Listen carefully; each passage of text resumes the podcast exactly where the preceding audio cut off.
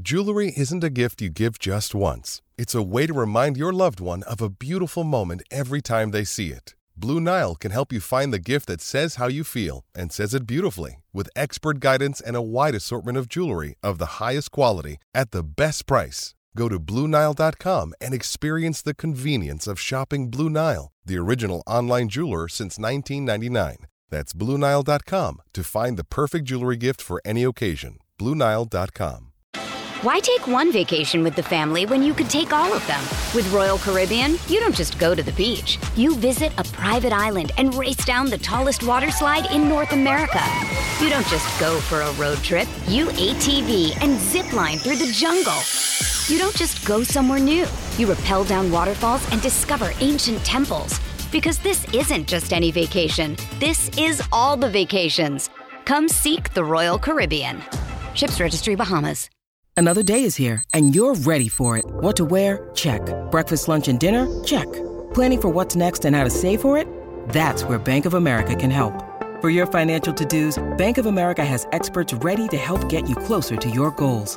Get started at one of our local financial centers or twenty-four seven in our mobile banking app. Find a location near you at bankofamerica.com slash talk to us. What would you like the power to do? Mobile banking requires downloading the app and is only available for select devices. Message and data rates may apply. Bank of America N A, member F D I C. I'm Alex Rodriguez. And I'm Jason Kelly. From Bloomberg, this is The Deal. Each week, you'll hear us in conversation with business icons. This show will explore deal-making across sports, media, and entertainment. That is a harsh lesson in business. Sports is and, not as uh, simple you know, I, as bringing a bunch of big names together. I didn't want to do another stomp you out speech. It opened so, up so many more doors. The show is called The, the Deal. Deal. Listen to The Deal. Listen to The Deal on Spotify. Hey everybody, welcome to It Never Rains on this podcast. I'm Hithliday. I'm the managing editor for Addicted to Quack. It's a website. Uh, joining me this week is one of the great writers for A T Q, Adam Holland. How you doing, Adam? I'm doing well. It's good to be back. Uh, ready to go over um, some of the new topics we've been covering the last couple of weeks. Well, the first one we should talk about um, is uh, a somber one. Uh, it's been a week since we received the news that um, Spencer Webb uh, died in an accident. Um, you wrote an article about it that uh, went up today uh, in memoriam of Spencer Webb. Uh, what did what were your feelings about the guy? Honestly, um, it's just like I said, it's it's it's kind of a, a tough thing to wrap your head around sometimes. Um, you know, I mentioned that in the article that, you know, especially when you really see somebody just kind of, just kind of entering the prime of their life, uh, you know, they, they got their future right ahead of them and everything. Uh, for something like that to happen, it's it's uh, you know, really difficult thing to kind of grasp. And you know, uh, as much as, you know, the players and teammates are feeling it, you know, his friends and family are feeling it even more. So, yeah, always always a tough thing. And, and just, you know, thoughts and prayers are, are with anybody that was, um, you know, close to him at this point. Yeah, it's particularly poignant where, you know, when when anybody loses their life before it's their time. But, you know, in in particular, I think, you know, with with college athletes and college football players in particular, that like, you know, they're so young and they're so vital. And I mean, they literally dress like comic book heroes. And, you know, the, the idea that they're mortal um, and as fragile as anyone else is, you know, it's shocking. Um You know, and this isn't the first Oregon football player to, you know, uh, die in an accidental death, um, and probably won't be the last. Uh, you know, we, you know, we go through this every every once in a while, and and there's never, you know, anything that anybody can say to make it better uh, or nicer, or, you know, not a, a sort of grim reminder of our own mortality. I hope everybody stays safe is about the only thing that I can say. Um, And the other thing that I, I, you know, I feel is appropriate for us to talk about, given our, our role as sports writers, is, you know, what Spencer Webb's career at Oregon, you know, meant, um, which, you know, I felt like, I don't know, maybe you feel differently, but I felt like it never really lived up to its full potential. And that but maybe he was looking at that in twenty twenty-two. And, you know, it doesn't add to the tragedy. That it is a tragedy all on its own.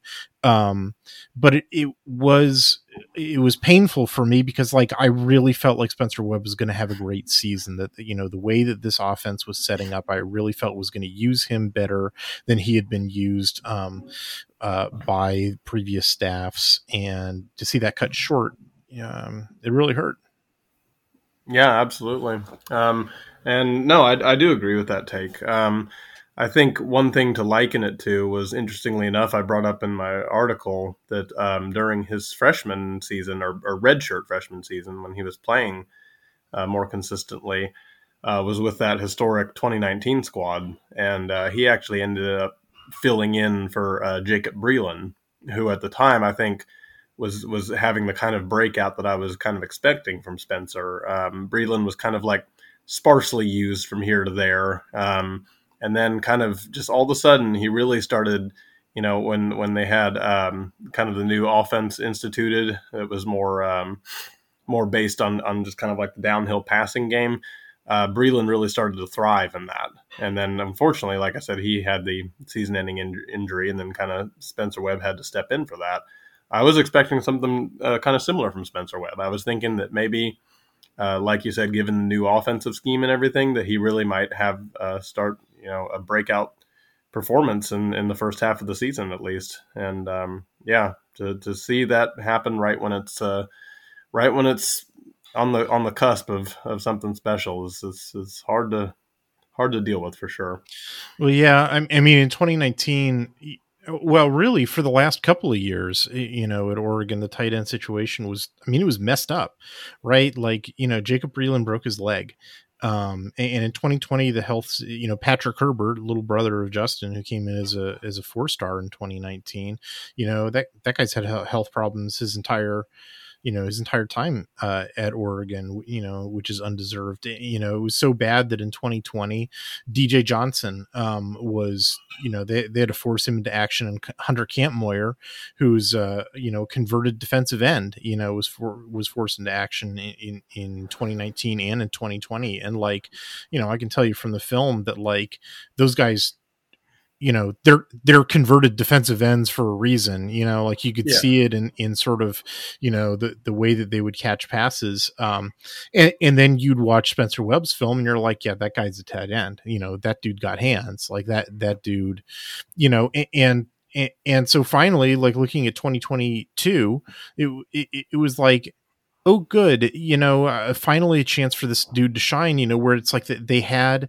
sufficient, you know, number of good blocking tight ends that they could actually afford to sort of go back and use Spencer Webb in twenty nineteen, the way that like God intended him to be used, which is sort of a, as a big wide receiver, um, you know, be, because, you know, the, the messed up, t- the, the reason that I, I talked about sort of the messed up health situation of uh, Oregon's tight end room was that like Spencer Webb was just not as good, you know, good of a blocker. He just wasn't built that way. I, I don't think um, as, as some of the other tight ends, but like, that dude's great as a big wide receiver, sort of split out, which like you can be as a good tight end. You know, Mike Gesicki at Penn State, for example, was that way. Dude's a lousy blocker. He's an N F L tight end because he's a great receiver. Um, and I felt like the way that, you know, for having watched Kenny Dillingham's tape and, and, you know, with Ferguson and Mattisvau kind of locking down those like blocking tight end, you know, roles, that like Spencer Webb was really like freed up to do that sort of stuff. And then his life was cut short and it sucks. Yeah, um, definitely. The other, uh, it, you have an article coming up. Um, it's sort of just a coincidence that you're going to be writing about two tight ends in a row, um, about Cam McCormick, um, who's, you know, may, may surprise some fans, is still on the roster. Um, he, uh, you know, he was last seriously playing in twenty seventeen. Um, in fact, I wrote an article about him back in twenty twenty that had to go back to his twenty seventeen tape to put, to put film out, um, you know, on the guy. I, I, I think he's really good. You know, I, you know, the twenty seventeen tape was really encouraging. He was competing with for reps with, uh, with Jacob Breeland back at the time. He was, you know, he was a year behind. And so he was getting fewer, but like it, it was good tape. And then, I mean, walk us through the, the, the, the sort of injury situation with Cam McCormick. I mean, if it wasn't a young man getting hurt, it would be funny. You know what I mean? Yeah. Yeah. It, it really, it, it's, it's, it's kind of like, you know, like you said, like it's it's not funny that he's been injured, but it's almost kind of like you, you look at it as like a dark joke, how how his time at U of O has gone. And just the fact that, like you said, you have to go so far back to find, uh, you know, reasonable game footage of the guy, that you're you're going back to when Justin Herbert, who is now, you know, one of the top quarterbacks in the N F L, was a sophomore at Oregon. Yeah. And just to think that that much time has passed since he's even been able to, you know, play a good chunk of the season, and that he's still here on the roster. And this really is, you know, his like like he's exhausted every every sort of eligibility. I mean, he's a uh, mega senior. I mean, I always had, I think, three years of medical red shirts. Um, yeah. Mm-hmm. And, and here's um, the crazy thing. You know, we've, I, I swear this is not the Dump on Jacob Breeland podcast, but um, in twenty eighteen, he really did beat Jacob Breeland out for the starting job. Like, I had to do that film study on that Bowling Green tape. He really is like, they were playing two tight ends in that first quarter. He, he, he made it through the end of one quarter of one game in twenty eighteen. Um, but he really was the first tight end on the field. It was him and Jacob Breeland, and he was getting more, uh, you know, of the reps. Um, and It, it, you know, and then he gets injured in that game. He misses the rest of the season. And then twenty nineteen, we don't have film to confirm this because it apparently happened in fall camp. But, you know, I have no difficulty believing it because it did happen the year before. He beat out Jacob Breeland again in twenty nineteen, um, uh, and, and, you know, and then didn't play. Um, and then he wasn't available at all in twenty twenty. A lot of people weren't available at all in twenty twenty. And then in twenty twenty-one, you know, uh, Spencer Webb's on the team. Uh, they've got two great, you know, true freshmen I mentioned a second ago, uh, Ferguson and Matavau. So it's, you know, it's, oh, look, uh, you know, a full room. And, and the play that we'll all remember, you know, it is, you know, at the Ohio State game, they're in Columbus, they're backed up on their own goal line. Uh, and, you know, it's a third down, you know, gotta have it. Or because if they have to punt, they're going to give Ohio State really great field position. And instead, you know, the ball goes to Cam McCormick. He gets the first down. He takes a hit, goes down with injury. That's it. His season's done. And then, you know, his gallantry is, you know, it, it stands regardless of what would have happened, but I'll mention what happened anyway. Oregon goes on to score a touchdown on that drive in a game that they w- end up winning by seven points. You know, it's not hyperbole to say Cam McCormick won that game for Oregon. Um, yeah, definitely. And it's was, like, it was, you know, if this, if this stuff was in a movie, was in a sports movie, you'd be throwing your popcorn at the screen. You're just like, this yeah. is so corny, you know, like this yeah. is such a hack writing, you know, like whoever's coding the simulation uh, uh, for this, like, come on, you know, take a script writing class. Like, yeah, I mean, you, you can talk about a cruel irony, but that was maybe even beyond that. Just the fact that, you know what I mean? The first significant big catch and big play that he's made in years, and he gets hurt on that play. And um, it's, it's yeah, like I said, it's it really is kind of like a, a Pandora's box at this point. We're really not sure exactly what we're going to see from Cam McCormick. Um, there's been so many seasons now that it's kind of like been like, you know, heading in, you're like, oh, okay, yeah, Cam McCormick, yeah, I'm excited about this. But at this point, you're just, it, it's more uncertainty rather than excitement. So like, that's kind of what I'm going to get into in the article. Do we have real reason to be excited about it? And I'm, I'm, you know, th- there is some reason to be excited about it, but there's also a lot of understandably cautious, op- you know, like cautious optimism, because at this point it's like, what else could really happen? And you almost like, don't even want to say that and jinx it, but it really it has been the story with him, unfortunately. And, you know, the thing is, if if he's not healthy and Herbert's not healthy and Webb is unfortunately no longer with us, it's two true sophomores in the Oregon's tight end room, you know, Maliki Matavau and Terrence Ferguson. Now, I like those two a lot. You know, those two, you know, may very well be the best pair of tight ends uh, in the conference. Um, it's just that, you know, the the number of uh, available scholarship tight ends that Oregon will have is you know, may very well be limited to those two guys. And we don't know what's going to happen. Um, you know, if that's the case, uh, it may be that that's just fine. That's all you need. Um, hell, maybe one more than they need. You know, Dillingham tends to run eleven personnel offenses.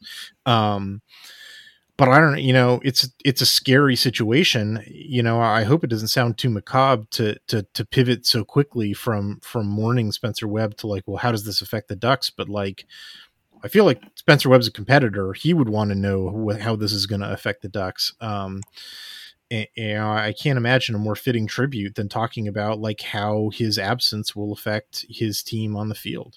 Um, and it may be significant. Yeah. Absolutely. And um, I think that's kind of, interestingly enough, before I learned of his passing, I was, uh, you know, going to delve into an article about Cam McCormick and kind of like what he would even bring to the team.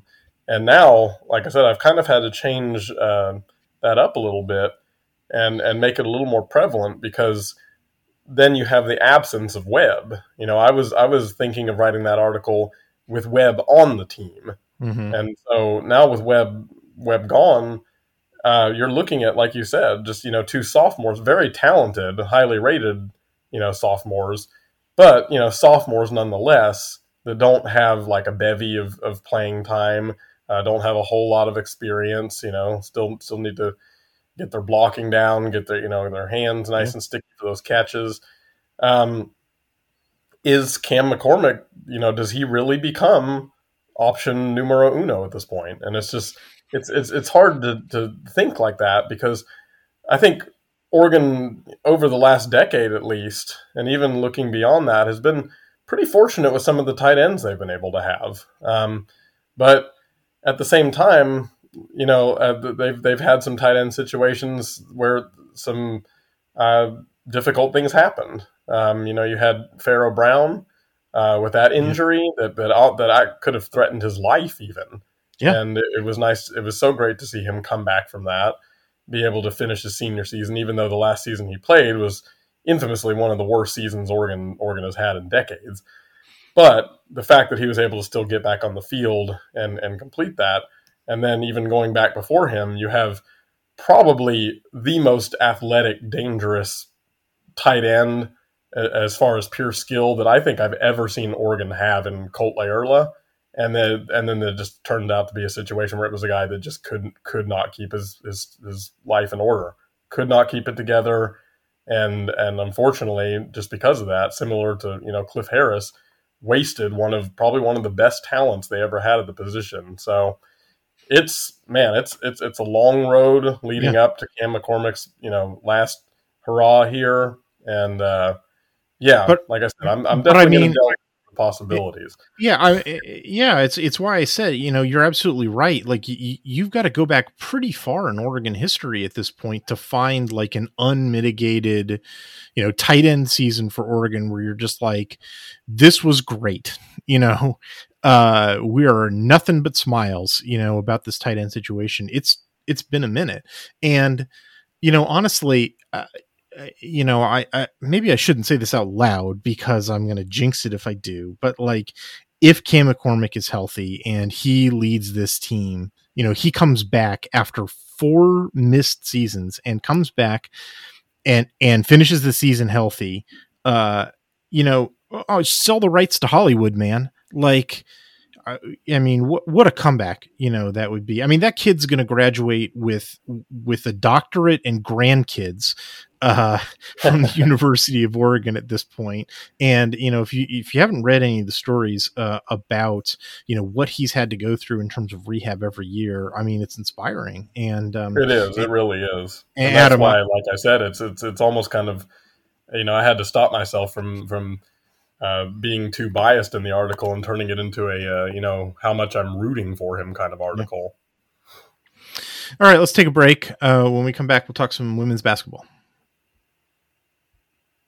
Why take one vacation with the family when you could take all of them? With Royal Caribbean, you don't just go to the beach. You visit a private island and race down the tallest water slide in North America. You don't just go for a road trip. You A T V and zip line through the jungle. You don't just go somewhere new. You rappel down waterfalls and discover ancient temples. Because this isn't just any vacation. This is all the vacations. Come seek the Royal Caribbean. Ships Registry, Bahamas. So the article that you had written previously, Adam, uh, was about the Hina Pow Pow and uh, the women's basketball team. It was a little bit of a retrospective on how the um, twenty twenty-one twenty twenty-two season went, uh, but also sort of looking forward um, to to Pow Pow's leadership and, and what this team could be. Uh, what do you think that is uh, for her and for the team? Well, uh, the the thing that I think most people just kind of need to wrap their heads around is that uh, don't don't don't start writing off Oregon women's basketball just yet. Uh, I know that it's it's been tough, and and everybody feels like you know we got nixed at our at our one biggest chance to really you know bring home that national title and everything. And you know, looking at it in retrospect, yeah, at the time we did for sure.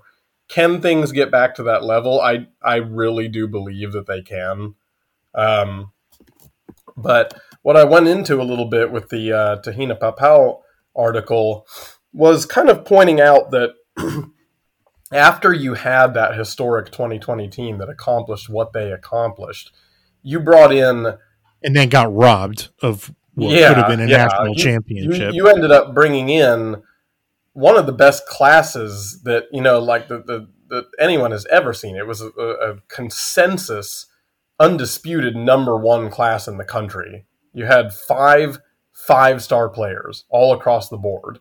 And at that point, you know, the, the, the sting of not getting the chance to go after the national title that year was eased a little bit by the fact that, like, look at this talent we're bringing in. Look, you know, look at this. This could be a national title in the making. And you just never really know till you get them on the court or on the field in, in college.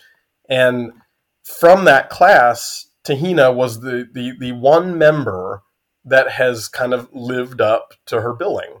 And so not trying to throw too much pressure onto her, but it, she, she is kind of starting to seem like Oregon's central hope in getting back to that elite level. Uh, the reason being is because she has proven that, like I said, she lives up to her billing and she puts up the stats and has the performances on the court to back it up. Now, I think what will be most important for her, especially heading into, you know, her upperclassmen years, is to really become that on-court general. And it's really difficult, you know, to follow in the footsteps of somebody that's Oregon's all-time great.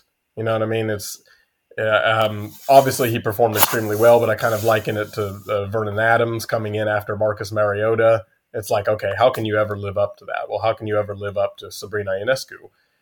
Um, but I don't necessarily expect her to live up to that as much as I like to see the effect that she has on the team compared to what Sabrina had on the team. Now, you had players with Sabrina that would show up uh, and they would play. You know, you had Ruthie Hebert, you had uh, Satu Sabali. Um, you had Aaron Boley. They would, you know, play their roles to perfection. Now, do I think that they would have played those roles to such perfection without an on-court general like Sabrina on the team? Maybe not. And there's a legitimate argument for that. And so I think that, like, that's what Tahina needs to focus on, is really being that kind of on-court presence, um, that the player that you go to, and the one that really kind of raises the game of those around her to the highest level as the point guard and as as as the court court on court leader and uh, you know kind of the maestro of the whole offense. Well, it, it, it you're right about that. Uh, it, you know, it's not entirely, you know, up to her, you know, too. It's a, it's a fair comparison to make to Ionescu, you know, because this team, you know, it. It does have other, you know, great players come back, you know, like Sedona Prince and India uh, Rogers.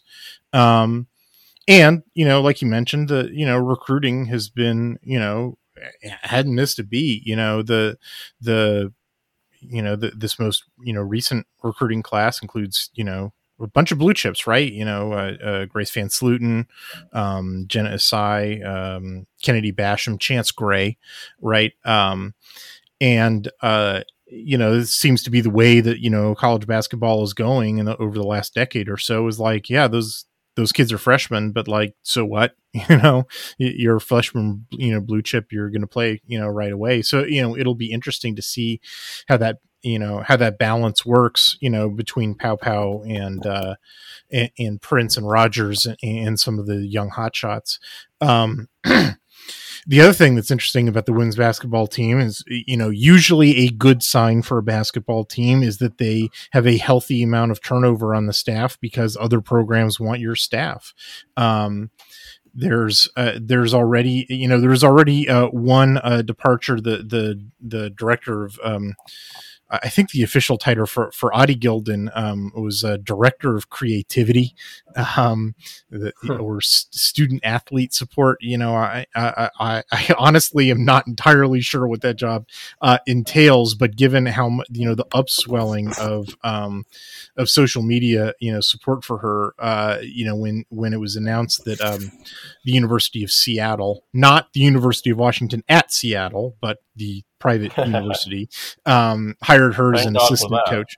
Yeah. So, you know, Oregon support staff, uh, moving up, you know, uh, great sign. And then, um, and, and then somebody that, uh, Oregon basketball fans, uh, who've been around for a minute will remember, Mike Moser, uh, uh Kelly Gray's brought him on as an assistant coach. Um, he played for Oregon uh, a while ago. I think it was at U C L A, uh, prior to that. Um, he was hired as an assistant coach. He was part of uh, this most, you know, you know the, the recruiting class that I just mentioned um, with uh, with Van Sluten and and Basham Gray and Asai. Um, he's gotten hired too uh, by the Boston Celtics. Um, you know, hell of a, a, a promotion for that guy. Um, You know, I haven't officially assigned you to write an article about this yet, Adam, although I have in the past been in the habit of handing out assignments on this podcast. It's, it must be electric for our listeners. Um, but uh, you got any thoughts about uh, um, Moser or, or Gilden moving up? Yeah, um, I'm, I'm definitely in agreement with you. Um, I would, yeah, maybe like to delve in a little bit on Moser, uh, just because of the connection that he had with U O. And, uh, you know, his playing days and all that. Uh, but I, I'm in agreement with you that, that that's a good sign. Anytime you have a program where your uh, coaching staff is getting pulled up, that has to mean that they're doing something right. And uh, in, in previous years, you know, especially uh, with women's basketball, you definitely weren't seeing that as much, because it was just like, well, they weren't on the map. They weren't making enough noise to be like, oh, they're really doing this well. What can this person who works for them bring to our organization? And now you're seeing that a lot more. And uh, I I think it's amazing that Moser was uh, pulled all the way up to the Boston Celtics.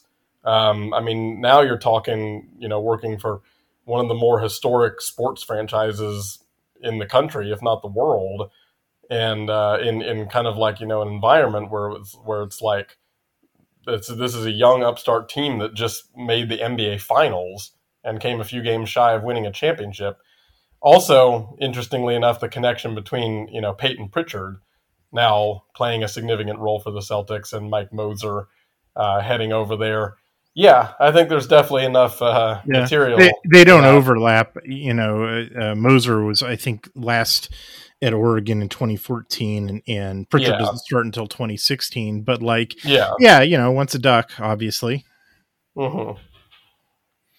Um, I also like that there, I, I have, you know, just anecdotally, I've been noticing more back and forth moves between um, men's and women's uh, basketball coaching. You know, I, it, it seemed like in the past they were really siloed, and that a lot of times um, coaches, you know, who were just getting started didn't want to, um, didn't want to coach on the women's side because they felt like, I, you know, I'm just guessing here, but I think it's a reasonable inference, you know, that they, they didn't want to get pigeonholed, you know, as women's basketball only coach, and, and feel like they're, you know, that th- their options would be limited, you know, moving forward. And, and I don't think that's true anymore. Um, you know, and I think that, you know, Mike Moser is a pretty good example of that, you know, that like, and, and there are other examples going the other way too. You know, there are women's basketball coaches who you, who come over from the men's side, you know, and vice versa.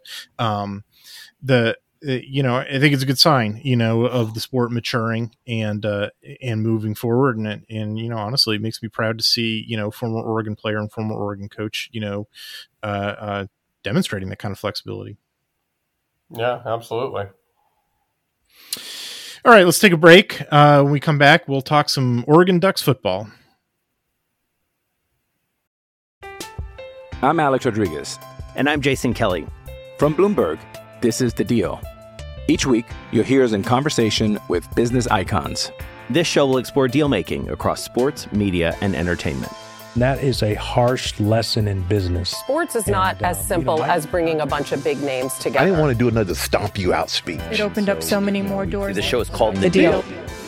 Listen to The Deal. Listen to The Deal on Spotify.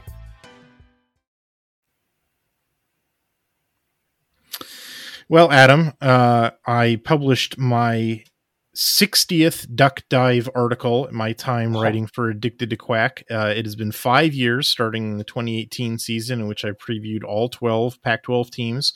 Uh, there still are twelve teams in the Pac twelve um, for the moment. Uh, so this was... Uh, uh, You know, the the most recent uh, of them. I always save Oregon for last for obvious reasons.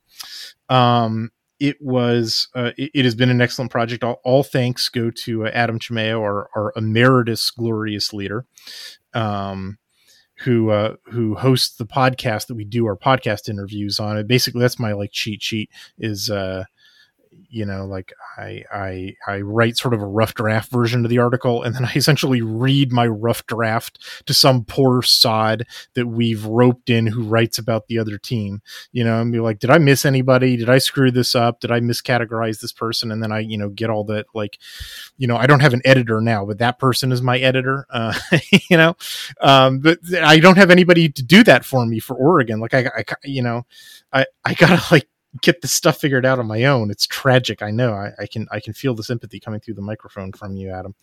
Um, uh, uh, but you know, the other thing that I can say about it is about saving Oregon for last is that like, you know, Oregon's the most talented team in the conference. I, I hope that is not a controversial thing to say. Um, you know, it is like, you can verify, you can look at the two forty-seven, you know, ratings. Um, it's, uh, It's also a very well-balanced roster and, you know, in, in something of a surprise, given that the entire coaching staff turned over it and they had some departures, you know, is sort of inevitable when these things happen. Um, it's, it remains a well-balanced roster. You know, it's really hard to poke holes in the team. You know, it's a little thin at cornerback, but that's pretty much it. Um, it's, you know, this, I, I've actually been pretty impressed with this job this staff has done in terms of like, you know, they took some judicious transfers to, to, to pave in some holes and, you know, they kept guys from leaving who were getting itchy and, uh, you know, otherwise, you know, but, uh, you know, they, they inherited a cupboard that was well-stocked, you know, uh, one of, I think, one of the things that I said on, on Adam Chimeo's podcast was that like, you know, I, I know that we're all constitutionally required to hate Mario Cristobal now, but like, you got to give it up for the dude. He stocked Oregon's cupboards, right? Yeah, no, a hundred percent. Um, like I said, it's a lo- love hate relationship. Um, mm-hmm. we're, we're definitely going to kind of benefit from a lot of the talent that he brought in. Um, but I agree with your, you know, your take that uh, the the new coaching staff seems to be just kind of like uh, picking up where he left off in a sense. Um, I don't see the Oregon brand uh, really suffering any any big setbacks at this point. They still uh, really present themselves, at least on paper, like you said, as the most talented team in the conference. Kind of, you know, like the pride of the Pac twelve. Now, obviously, that has to be proven on the field uh, because we all thought that last year until Utah came along. And mm-hmm. pretty much just out-toughed us and everything and outclassed us. uh, can't let that kind of thing happen. Uh, g- Got to stay focused on that. Um, but, yeah, I think uh, it's it's perfectly reasonable to assume that Oregon will be right there uh, competing for the Pac twelve title this year, given the kind of talent they have, uh, given what this coaching staff has shown, how well they can adapt. And, uh, yeah, it's, it's, it's looking like it's going to be a pretty fun season in a couple months. Well, you know, I think you're right that they're probably they got a date with the Pac twelve title game, even though they, you know, the the, the conference has done away with divisions, like simply because, you know, look, I, I know the non-con is brutal. You know, it, it Yeah, I mean, I don't know who thought it was a good idea to play Georgia in Atlanta. Um, I don't know who was, thought it was a good idea to schedule Eastern Washington, you know, one of the most dangerous F C S teams in existence. I don't know who thought it was a good idea to schedule B Y U, um, you know, who's, who's coming off a couple great seasons. Um, you know, technically, you know, this is a team that's going to be playing eleven Power Five teams uh, uh, when, you know, if you think about B Y U in that way. Um, On the other hand, the, you know, and, and so therefore like two and one, or maybe even one and two, you know, out of the non-con is, you know, is, you know, possibility, but the conference schedule sets up really nicely for the Ducks. Like, uh, you know, just restricting themselves to the Pac twelve, they miss U S C, you know, usually it's, you know, pretty good. They miss A S U, which like, you know, okay, I, I understand that team may be a dumpster fire by the end of the year, but like they're still right in the middle of the pack in terms of talent. And like, yeah, I'd, you know, and that, that team sort of strikes me as a cornered animal. Um, you know, like I, I, if, if I'm the Ducks, I, I'd rather miss A S U than miss Colorado or miss Arizona. Like I know that everybody's like rooting for Jed Fish now, and as well they might, but just like, you know, if you just, you know, even though that guy's, you know, made a big talent leap for Arizona, they're still way behind Arizona State. Um, You can't miss U S C and U C L A. The Pac twelve rules forbid that, um, to, to, at least for now, um, which means like there's only one possible way the schedule could be better, which is, you know, be missing Utah instead of U C L A. So like, okay, it's the second best schedule conceivable, but like the five road games that they play are Wazoo, Arizona, Colorado, Cal, and, uh, and Oregon State. The, those are the five least talented teams in the conference. I mean, literally it's one, two, three, four, five, you know, least talented teams. Um, and, and the four, you know, home games that they get are, you know, Oregon's got to be licking their chops because it's, you know, it, it it's U C L A, uh, you, you know, who might be a danger. It's Utah, who they're looking for revenge. It's, uh, Washington, always a game. Uh, and it's, uh, and it's Stanford, and, you know, you better believe they're looking for revenge against Stanford, you know, like, yeah.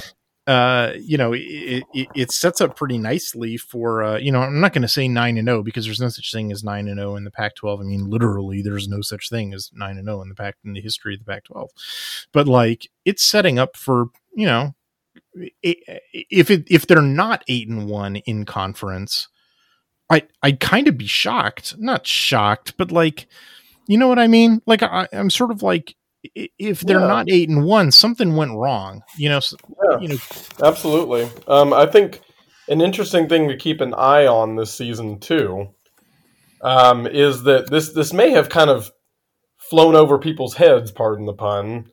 But uh, Oregon is in the midst of one of their longest home winning streaks in football history, a, a streak that we haven't seen since Akili Smith and uh, Joey Harrington were under center for Oregon. Mm. Uh, they have not lost a home game since September of twenty eighteen at this yeah, point. Yeah, an- another bizarre loss to Stanford. Yeah. I don't know what it is about those guys. Yeah, I mean, exactly. And, you know, if you, David Shaw and his bizarre shit. The craziness of that one. Yeah, yeah right. You could be looking at an even longer streak. And that's what I think is really going to be interesting. Um, I think you have two teams coming in uh, to Oregon's house that could really challenge that streak in B Y U and particularly Utah. Interestingly enough, you know, they're both from, you know, the same state and they're, they're rivals in themselves. Mm-hmm. Um, I do think that, you know, like you said, you, you know, you look at B Y U and you think, oh, not a powerful, but no, B Y U is the real deal. Uh, they've they've proven they're the real deal. Right. They were um, the only so. Pac twelve undefeated Pac twelve teams last year. Yeah, like, exactly. Five and zero against the Pac twelve. Yeah, and so you you know you have them coming in for, I think, you know, what's maybe being overlooked a little bit simply because of the magnitude of the Georgia game. Uh, but uh, this is this is one of the bigger non-conference opponents to visit Autzen Stadium in quite some time. And uh, we all know, looking back, you know, to the nineties, through the two thousands, and even to the twenty tens, what's happened when big non-conference opponents come to Autzen Stadium. And it generally has boded pretty well for Oregon. Um, and so I'm I'm really looking forward to that, and I'm and particularly the game against Utah. You know, this is going to be by the by that point, it's really going to be, you know, the, the season starting to wind down. It's in November. Uh, both teams have figured out what they're all about and everything. It'll be very similar to last year, except that Oregon is going to have revenge on their mind. And so and home field I think that might be one of the most intriguing things to look at is, is these, these two huge games at Autzen Stadium where Oregon ha- has not had a blemish in, in years now. Yeah. And the other thing, you know, about, you know, or- Oregon going last in this, in this series. And then as soon as I'm done with it, you know, I'm going to pivot and I'm going to start writing about, you know, Georgia. I've got, uh, I've got film study coming up uh, for the next couple of weeks. I'm going to be, you know, really diving into Georgia's film. I've already done some preliminary stuff just so I can speak semi-intelligently about um, Dan Lanning's defense. But, you know, I, uh, I'm going to have a, you know, a full article breaking down, you know, Dan Lanning's mint front defense, um, which I'm obviously going to be referencing quite a bit of Georgia film in order to do. And, and, uh, and, and And then, of course, I'm going to write a big, you know, preview article of, you know, the Georgia Bulldogs because they're Oregon's opener. Um, and, you know, so I construct, you know, the same type of roster database for, for Georgia um, as I do for any of the Pac twelve teams in this series, you know, and I, I use those same tools to, you know, for Ohio State, uh, for, you know, for the last couple of years and, and, and well, you know, all of Oregon's opponents, frankly, and, you know, I've had to do it a lot, you know, lately I did for Auburn, you know, uh, you know, before that, uh, Uh, and, and several other teams. Um, and I did it for Oklahoma, you know, and, you know, so, you know, two different S E C teams, uh, you know, and, and, and you know, and, and Blue Bloods and, and, and, and uh, and, and so, you know, I have those, I have spreadsheets, you know, made up, you know, out of my database, you know, in which I, you know, color code these things so that I can talk about them on podcasts with easy visual references. And like the way that those sheets look, for Oklahoma, for Ohio State, for Auburn, for uh, for Georgia, those sheets look a lot more like Oregon's sheets than Oregon sheet looks like Pac twelve sheets. You know, like Oregon is really separating itself. And, and, and the stuff that I'm referring to is not just like what their talent level is, um, but like how Um, balanced it is across classes. Uh, you know, like I, I have visual systems that let me see, like, when did kids, you know, start playing college football? When did they start getting playing time? You know, uh, you know, uh, w- are transfers coming in who are like, you know, jumping the queue, you know, in front of you. And that's what I see like consistently out of the, you know, the S E C teams and the Blue Bloods is that like, it's this orderly progression. You know, they take freshmen, the freshman red shirt that, you know, that they get more playing time as sophomores, they get more playing time as juniors, and they go to the N F L. So it was very consistent, like, you know, treadmill of success. And I don't see the treadmill of success at eleven out of twelve Pac twelve teams. You know, I really, that's, that's sort of like one of the reasons I save Oregon for the last is that it's like, and now to talk about a team that takes football seriously. Um, and, you know, maybe U S C is going to be taking football seriously in the future, but Lincoln Riley is inheriting a roster where like famously that dude's had to take like, you know, look at all the transfers, right? Like he's, he's, you know, been forced into that situation. And like, I really like the way that Oregon's roster sets up, you know, like they're, they're loaded at the skill talent, you know, positions. Like every one of the skill talent players that they are likely to play, with the exception of Noah Whittington, who's himself a proven commodity, at least, you know, he got like one hundred one carries last year. Every one of them are, are, are four stars, right? Like Cardwell, Marquise Irving, Jordan James, uh, you know, the running backs, um, Terrence Ferguson, Leaky Matavau, the, the tight ends, um, Patrick Herbert, uh, the entire wide receiver core. I mean, literally every single one of them, Chris Hudson, Seth McGee, J- you know, Josh Delgado, Justice Lowe, Troy Franklin, Donnie Thornton, Isaiah Crawford, Isaiah Broussard, uh, Chase Cota, Caleb Chapman, Kyle Casper, every single human being that I just mentioned, the entirety of Oregon's wide receiver core, four, four stars. This has never happened before.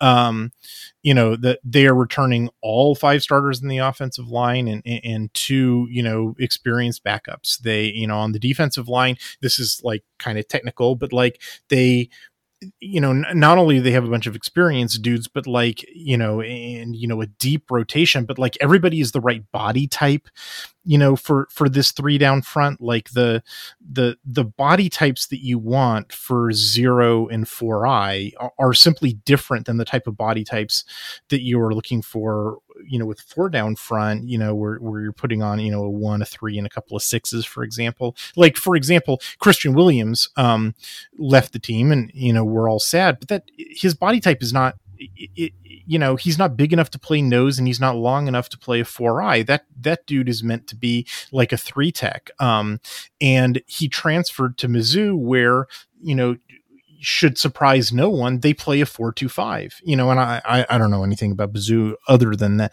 that, but like, I wouldn't be surprised if he starts playing right away because he's really good. He was a four-star, you know, it's just his body type didn't fit the system. So like, yeah, entirely appropriate that, you know, he transfers out. Like, but, but everybody else, like literally everybody else in the room, they're going to run four deep at nose tackle, and they're all appropriate bodies. They're all three hundred pounds, you know, they all are that sort of like, you know, a, a, appropriate body type for it. Every one of the four eyes, Dorlis, Maya, uh, uh, Ware Hudson, Pody, Keanu Williams, Jake Shipley, Michael Afiasi, you know, Casey Rogers, um, the, the, the other Nebraska transfer, Ben Roberts, the true freshman, like every one of them, like I pulled up their, you know, I, I pulled up their huddle film just to double check on this, even for, you know, for, for Robert, Uh, Roberts. And it's like, yes, the, you know, long arms, two hundred eighty pounds. Like, yes, there you go. That's what you want. You know, you know, you, you want dudes who are like six three, six four, six five, long arms, and about two hundred eighty pounds to play four eye and clog the B gap and, and the tight fronts. Like, you, you know, perfect. The, you know, the outside linebackers, they lose Kayvon Thibodeau. I know, you know, it's real sad. They're probably not going to have that, like, like otherworldly pass rush, but they return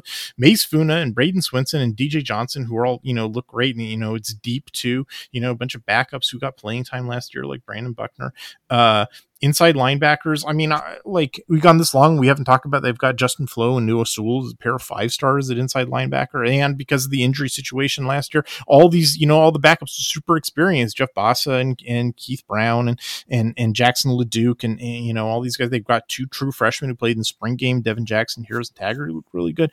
Like the, the cornerback situation, I mean, it's thin, you, you know, like they're, they're going to have to hope that Christian Gonzalez and Dante Manning are healthy the entire year, but like it's, it's talented, right? Like Avante Dickerson is a four-star, Jill Tuckle's a four-star, J- Jill Florence is a four-star, you know, like I, you know, I, if one of those guys takes an injury, but you know, another one of the four-stars steps up, they could still be just fine. You know, like young corners tend to get beat. I know, but like the, you know, it, it's, it is a more talented group. They just need like three more experienced bodies and I'd be raving about it, or not even three, maybe one, you know, uh, you know, and then the safeties, you know, finally, you know, it looks like this group is, you know, healthy again. Again, they got a bunch of good news. You know, Brett, Bennett Williams is healthy again. You know, Jamal Hill comes back. Triquez Bridges coming over from the cornerback room, who's, you know, he's built more like a safety. Uh, Damon David returned to the team. J J Greenfield returned to the team. Jonathan Flo, the little brother to Justin, got converted, you know, from a linebacker to a safety. You know, they got two, you know, really good looking four-star uh, freshmen in, in Trajan Williams and Kamari Terrell. Like, like, uh, okay, I just named Oregon's entire roster. You know, I don't think I missed a single human being. I'm, I, I apologize about that. that I, I you know oh, I missed the quarterbacks, Bo Nix and Ty Thompson, Jay Butterfield, in case anybody was curious about that and didn't know. Uh okay, I just named the entire Oregon uh roster on scholarship. Uh you're welcome. Um yeah. But you know, my point is, like, do you hear me name a, a, a two-star? Do you hear no. me name like a, you know, there is actually one walk on, Ryan Walk, appropriately named. Uh, you know, did you hear me name, you know, any position, you know, besides cornerbacks that's thin, or, or a single position at all in which they're not starting like experienced dudes, you know, who, who play, you know, I, I you know, every, you know, every one of these dudes has played extensive college football. I just, I just ran through this entire list, including what Oregon's two deep is likely to be. Every one of them has played college football extensively before. Like none of them are like, oh, I guess we'll find out if that dude lives up to his recruiting ranking. Nope. Like, you know, it is talented. It is experienced. It is well balanced across classes and positions. There's, you know, it, there's none of these things like I encounter with the other teams in the Pac twelve where it's like, oh yeah, you got a really great recruiting class, but it's entirely at these three positions and you forgot to recruit your lines, or you got a bunch of dudes on the defensive line, um, but everybody else is lo- leaving your team, lo- you know, in, in and out. It looks like a dumpster fire. You know, I think we all know what team I'm talking about there. Uh, you know, like it's, it, it, it is it is absolutely remarkable. And, and just, you know, I, I know this is not a visual medium, but, but I am looking at a color-coded spreadsheet. When I look at Oregon's color-coded spreadsheet and then I tab over and look at every other Pac twelve team, it, Oregon doesn't look like it belongs. It looks like it belongs what I have, you know, with the teams in the other end, which is the non-con, you know, teams. It it looks like, I'm not saying that Oregon has Ohio State's roster. It doesn't have Georgia's roster. It doesn't have Oklahoma's roster. It actually kind of has a pretty comparable roster to Auburn. Auburn weirdly under-recruited a few positions, but eh, side note, uh, like Oregon doesn't look like it belongs in the Pac twelve. Like th- their roster, it's just qualitatively different. Um, you know, that it's not quite, you know, like I said, it's not Georgia or, or Ohio State's. I, I haven't done this project for Alabama or Clemson's, but I sort of imagine that Alabama and Clemson look the same way, where it's like, it's, it's nothing but five stars and four stars, and it's super orderly. And there's, you know, zero or only one, maybe transfer, um, y- you know, but it, it looks more like that, you know, than, than other Pac twelve teams, where it's just this cobbled together hodgepodge of two stars and guesses. And like, oh. oops, the, you know, oops, we graduated all our linebackers and I have no idea if this dude could play. Um, or like, or like, okay, they're, they're going through some scheme changes, right? Oregon's going through some scheme changes. They got a new offensive coordinator and a new defensive coordinator. Did they, you know, and, and, you know, that, so Joe Moorhead was an R P O eleven personnel guy. Who'd they hire? Kenny Dillingham. Well, I'm not exactly sure what I'm going to run. You know what I'm pretty sure he's not going to run is like John Donovan's flipping offense, or Mike Sanford, or excuse me, Mark Sanford's, you know, offense, where it's like, oh, we're going to run jumbo sets and, and, and under center stuff. Like, no, man, you know, it's, you know, Kenny Dillingham's going to wind up running an offense that looks an awful lot like Joe Moorhead. And it's going to be a fairly smooth transition into an eleven personnel, uh, you know, spread option offense. You know, like, are there going to be some different wrinkles and different priorities? Yeah, of course, but like the positions all map on just fine. Um, and on the defense, right? Like, you know, oh, okay, Oregon's been playing, you know, a three down front for all these years, right? Like ever since Brady Hoke got fired at the end of twenty sixteen, Oregon's been in a three down front with an outside linebacker, two I L Bs, and a nickel on the back end. Uh, they did yeah. that for Jim Leavitt. They did that with Andy Avalos. They did that with Tim DeRuiter. Uh, again, all those guys sort of had different priorities. You know, there's a stud backer for Avalos, and and you know, etc. But like uh but the personnel all maps on appropriately, right? Like, you know, I, I the reason I spent all that time talking about like the four eyes and how they differ from a four down front is because that's what the Oregon body type is. And uh, these eleven other teams, these yeah. Pac twelve teams, like how many times did I say on these podcasts, just like, well, they're going through a scheme change and none of the bodies fit. And so I don't know how this is going to work. It's going to be, you know, a year or two before they make that adjustment. Is that going to be a problem for Oregon? No, no, sir. You know, they got dudes where these guys map cleanly onto their new jobs, and no one's going to have to relearn football from scratch or try to fit their body type into a scheme that doesn't, you know, match what they want to do. Like, I, like I, you know, Uh, yeah. You know, I, I, sa- I save Oregon for the end for obvious reasons, but in many ways I should do Oregon first. So I could be like, okay, this is how you're supposed to manage a roster. And mm-hmm. now with that in mind, we'll look at how all the other Pac twelve teams are screwing it up. Cause that's what they're doing, man. Like, it's yeah. just astonishing. It's just astonishing how unprofessional the roster management is for the other eleven teams in this league. And, yeah. and I, I mean, you know, Yeah, I've been ranting for a while, and for anybody who's not an Oregon fan who's listening to this is getting mad at me, like, don't get mad at me. I'm the messenger. The, the yeah. people who have fa- uh, failed you uh, are the people who your school is employing and paying a lot more money um, than anybody's paying me. Uh, I, yeah. I don't, yeah. Recruit better, manage your roster better, and you'll have good results. Oregon, you know, in many ways, you know, had some management problems in, in twenty twenty-one. They won ten games. You know why they won uh, ten games? Jimmy's and Joe's. Because when you manage your roster appropriately and you fill it with a lot of talent, you can have management problems, and they just roll over people. And yeah. that's that. Yeah. And uh, I think that's something to keep in mind, too. You know, the The way last season ended uh, left a sour taste in a lot of people's mouths. Um, but at the same time, you look at it and you say, yeah, we had double-digit wins. Uh, they beat Ohio State in the horseshoe. And uh, for the better part of the season, they were up there in the college football playoff conversation. And, and it's like, so, even, if, even if you believe the absolute worst about Mario Cristobal, you also have to reconcile with the fact that they won ten games. And how do you come to that conclusion? Well, well, you know, I'm not a pessimist about this team, but if I were doing my impression of a pessimist about this team, my impression would be about the twenty twenty-one team. I mean, well, how'd they win ten games? Well, he just had so much of a talent advantage over all the other teams that he played that, like, he didn't have to know how to coach. Like, you know, he, he just roll over them with their talent. And he's sort of, my response to that is like, number one, oh, they just rolled over Ohio State with their talent. Hmm, that's what an interesting referendum. And number two is like, okay, Oregon has a more talented team in twenty twenty-two than they had in twenty twenty-one. They have a coaching staff, which I don't believe will be checked out. Uh, you know, and they enjoy a bigger talent advantage over their opponents, um, with the exception of Georgia, than they did last year. Like, what do you think is going to happen? Honestly, um, I think it all, it all kind of rides on, um, just the, the team cohesion and, and their mindset. I really think from a talent standpoint, it's, it's, it's absolutely like you said. It's not like Utah is really on our level. They just displayed more cohesion. Um, they they had more fire to them, and they had more of a hunger to go after it. I liken yeah. it a lot to the reason that Boise State beat us a couple times in two thousand eight and two thousand nine. There is no way Boise State had the more talented roster than us.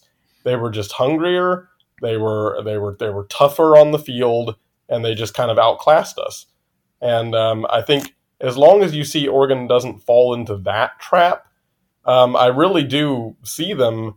I, I, I see absolutely no reason, no reason whatsoever this year why we will not be in a uh, New Year's Six game.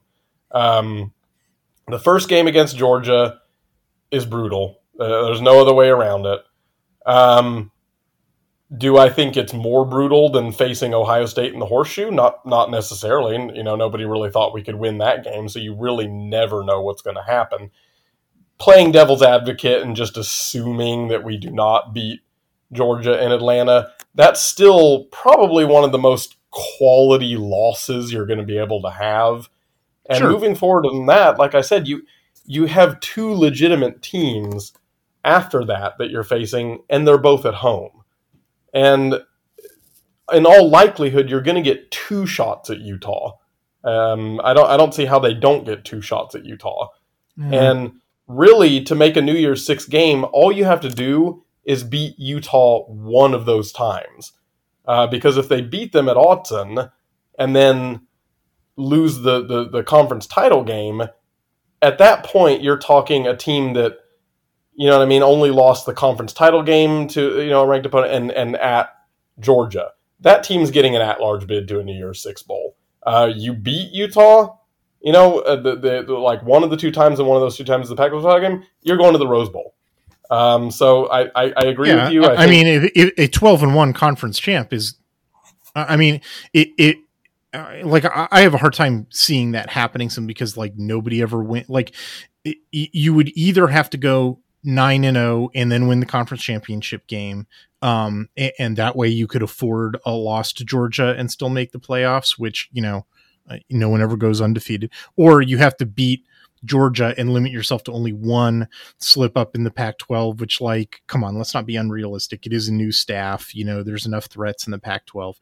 Um, but like, so like, you know, a one loss season, I don't know if that's in the cards, but if they get it, they're going to the playoffs. Um, or if it's, you know, they're, they're twelve and oh going into the, t- I mean, if they're twelve and oh going into the title game and they lose the title game, then of course they're playing a New Year's Six Bowl, and they might wind up going to the, to the playoffs anyway. Yeah. You know, like there's, there are scenarios in which, you know, non-conference champions have gone to the playoffs before, but like, I don't want to, t- you know, contemplate one loss, you know, scenarios like the, the you know, I, I don't really see that in the card, but like, yeah, it's, it's dicey when you're talking one loss scenarios. That's why, like I said, I'm, I'm, I'm, I'm kind of downgrading it a bit. I'm going with a two loss scenario, but I like the, the point that I'm just trying to drive home is, You're, you're going to have two shots at Utah, and you just have to win one of those to make a New Year's Six game. Right. You know, like if, if it's a loss to Georgia and split you know, one and two against Utah, like it's hard to imagine that Oregon doesn't make a, a near six bowl. Um, and like, you know, we're discounting the possibility of losses coming from other places, right? You know, B Y U could beat them. It's the Pac twelve. They got to play in Pullman. They got to play in Tucson. Um, although I will note it's, it's in Pullman in September before it gets real cold, and it's in Tucson in October, you know, after the worst of the heat has passed. So, you know, that's nice too. Um, as long as it's not Tucson in November. You know, it, it's the Pac twelve. It's just like, it's really yeah. hard to imagine, you know, even if they wind up beating Utah once or, or twice, if they see him again, uh, you know, it's just, you know, everybody slips up, you know, this conference, man. Um, but like, yeah, you know, I, I think, you know, I, I, I think, you know, and uh, not, not counting the, just counting the twelve teams that are currently on the schedule, like not counting any p- potential conference championship game or, or postseason stuff. Uh, you know, the, the odds makers have set it, I think at, at, at nine or nine and a half. Um, you know, and the question is whether or not you take the under or the over, and like the way that this team sets up based, you know, comparing to the West, the, the way that the rest of the Pac twelve sets up, you know, I got to, I got to say, I, I'm going to take the over, you know, um, now would the under, you know, shock me? No, you know, not at all. Um, I think if they won eight games, I would probably say something, you know, if, if, if a time traveling version of myself came back and told me that Oregon went eight and four, um, and then asked, like, how do you guess that happened? You know, my guess would be like, oh, the quarterback got injured, you know, or, or that they had like a really run, you know, a bad run of injuries at like at a position they can't afford it, like cornerback or something like that. Um, uh, you know, something, something went wrong. Um, you know, but something would have to go wrong for this team to lose four games. Um, the, like the, the, the conference schedule is just so, it sets up so nicely, and the talent advantage is just so over, you know, every team that they're scheduled to play is so big. I mean, it's hard to overstate that. They miss U S C, and the next most talented team in the conference is Washington. Washington took a big step back in terms of their average talent rating. Over the last two years, they have yeah. lost, they have net lost thirteen blue chips. Washington has. And um, you kind of knew that was going to happen when Peterson left. Yeah. And, and, well, not just because, I mean, yes, that happened, but then, you know, people had talked themselves into believing that Lake was going to, oh, it's the, it were, hell, the recruiting could even improve because Chris Peterson was kind of a fuddy-duddy, but Jimmy Lake, he looks like he's a real young go-getter who could really relate with the young athletes of today. I can't imagine why they want to believe that. That definitely reflects super well on Washington's uh, super progressive fan base. But anyway, um, the, uh, uh, yeah, you know, obviously that didn't happen. Uh, the, you know, the, the, the two-year Jimmy Lake period, you know, presided over a mass exodus of blue chip talent out of Washington, um, including bizarrely uh, six blue chip defensive backs left and zero blue chip defensive backs in um, to for at least comprising the twenty twenty-two roster. Um, like, yeah. And that's the number three, you know, that's the most talented team that Oregon is, is scheduled to play in the Pac twelve. Yeah. Um, Like, Th- thank you, thank you, Washington. By the way, for that um, uh, perfect yeah, three-down body that we nabbed from you for our defense too. Uh, you know the the yeah, and thanks for the wide receiver coach, and you know thanks for self-destructing, you know, and and giving up all the Washington talent, you know, the state of Washington talent that Oregon has uh, recently acquired. Um, you know the the you know that's. That's the most talented team that Oregon plays, you know, a team that's got a lot of problems, and that, you know, and, and that whose tent pole, their defensive backs, you know, is, is now the weakest, you know, probably in the conference, um, in terms of their, their cornerbacks, at least. Um, like, you know, it, it, anybody in the Pac twelve beating them, with the exception of Utah, where, you know, because of what happened last year and the fact that team sort of consistently punches above its weight class, um, anybody in the Pac twelve beating the Ducks would be a surprise. Like yeah, it, I you know, agree. It, I guess if you put it this um, way, they're going to be favored in every game that they play. Like yeah, yeah, Pac twelve. I agree. And and like I said, that's that's why at, at least for now, um, you know, we're still in, in the midst of summer right now, in the dog days of summer. Um, you know, could my opinion change closer to you know kickoff the season? Maybe uh, for now, but the, yeah, that's why I'm I'm I'm I'm calling for uh, a ten and uh, ten and two season. Uh, honestly, I think that oh, that's what we're looking at. I mean, that's I what the roster at, looks like. Yeah, like an and and and unlike unlikely that they beat Georgia, very unlikely. And then I think, to be honest, just given, like I said, kind of like the newness of this team, unlikely that they beat Utah twice in one season.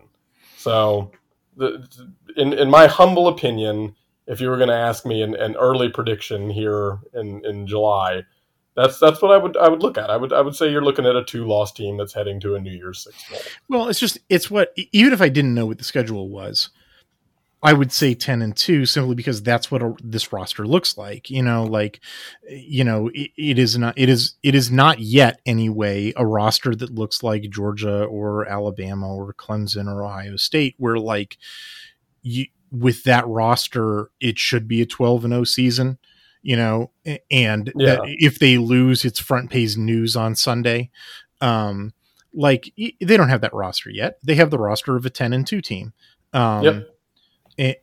which, you know, yeah. Uh, you know, they're on a trajectory, and it certainly looks like the way that Lanning and co have been recruiting looks like they're, you know, going to continue that trajectory to get there sooner rather than later. Um, you know, it's it's been quite impressive. Uh, you know, this run, uh, it certainly got us all hooked to, to blue chips. um, you know, to to read Oregon boards that are like panicking over like, oh my God, they're thinking about taking a three star. Like this is, un-, you know, hey, guys, Alabama has a couple of three stars. You know, like Georgia has a couple yeah. of three stars. But anyway, like, yeah, it, it's not it's not quite that. You know, it's nothing but five stars. You know, roster yet. It's a ten and two roster, and and you look at the schedule and you're like, yeah, this is a ten and two schedule. And so like, yeah, I would expect ten and two unless something you know goes wrong. Uh, you know, but you can never really predict what's going to go wrong. You can sort of, you can, you, you can give yourself insurance uh, uh, against stuff going wrong by having a well-balanced and experienced roster, which I think they have, but like you can never fully protect yourself from really bad luck. Um, which, you know, Ducks sort of seem prone to. You know, we've talked about two different goofy ass Stanford losses, which like, I feel like any objective observer would have to conclude similarly that those were goofy. Um, You know, uh, uh, so, you know, who knows, you know, don't take this as betting advice. Don't, don't gamble at all. It's stupid. Um, but like, yeah, this looks like a ten and two team. Um, I don't, you know, I'm looking forward to it. All right, Adam, I think that's going to do us for tonight. Uh, you have any parting words for us? Um, remember Spencer Webb, you know, raise, raise a glass for him and his family. Um, uh, a tragic loss way too soon. Uh, that being said, um, always hold on to hope and uh, always hold on, you know, to excitement and good feelings. And I think there's a lot of hope and excitement and good feelings surrounding this football team heading into the fall. Yeah, you bet. All right. Stay safe, everybody. Uh, we'll catch you on the flip side.